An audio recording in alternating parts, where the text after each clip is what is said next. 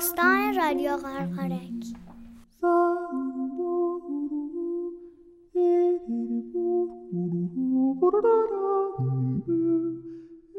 گنجشکی که می‌گفت چرا؟ نویسنده؟ نویسنده؟ فردوس وزیری.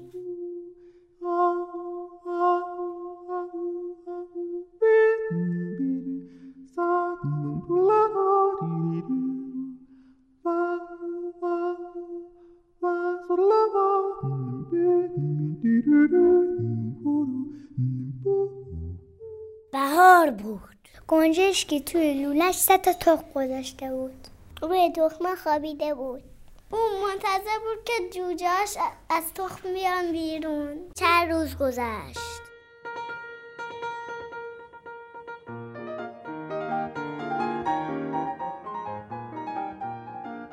تخم اولی شکست.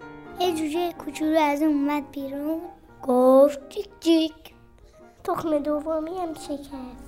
یه جوجه کوچولو از اون اومد بیرون گفت جیک جیک تخم سوم هم شکست. یه جوجه کوچولو از اون بیرون اومد. ولی این جوجه نگفت چیک چیک. گفت چرا چرا؟ مادر گنجشک تعجب کرد. گفت نه نه تو نباید بگی چرا چرا. باید بگی جیک جیک ولی جوجه کوچولو بازم گفت چرا چرا؟ چرا چرا؟ چرا چرا؟ روزها گذشت.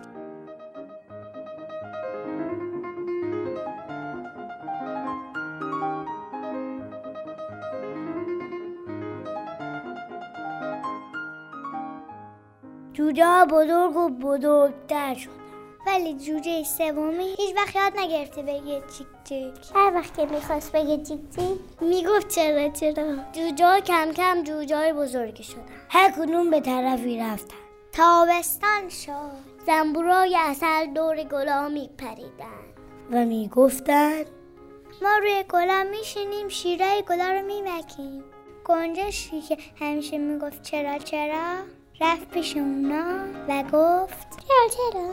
زنبورا گفتن معلومه برای اینکه اصل درست کنیم گنجش چیز تازه یاد گرفت.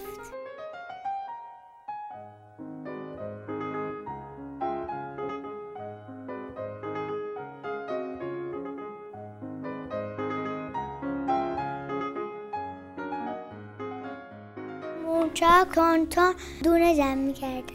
به دونه خودشون میبردن. و می‌گفتن ما دونه جمع می‌کنیم به دونه می‌بریم. گنجشکی که همیشه می‌گفت چرا؟ پیش اونا رفت و گفت چرا؟ مورچه گفتن. معلومه دیگه. اگه حالا دونه جمع نکنیم. زمستون گرسنه میمونیم گنجش چیز دیگه یاد گرفت.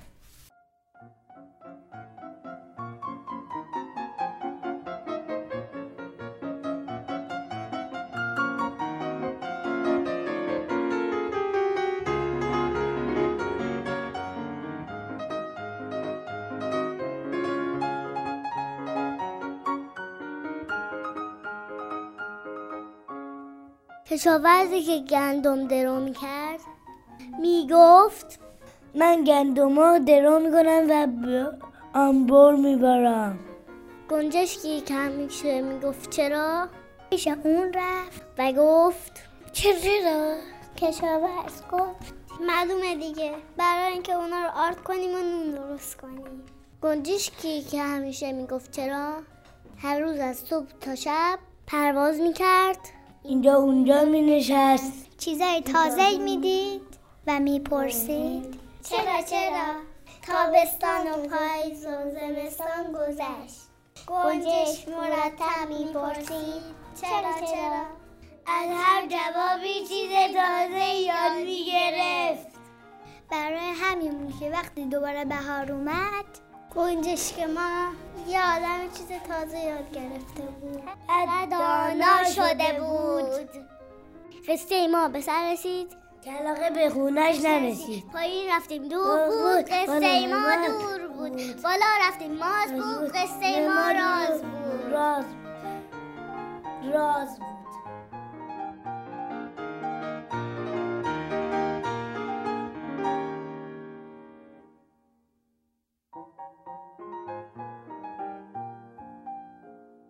بچه های رادیو لپاشون مثل بات کنک می‌خونن شعرهای با نمک. غار غار غار غار غار غارک.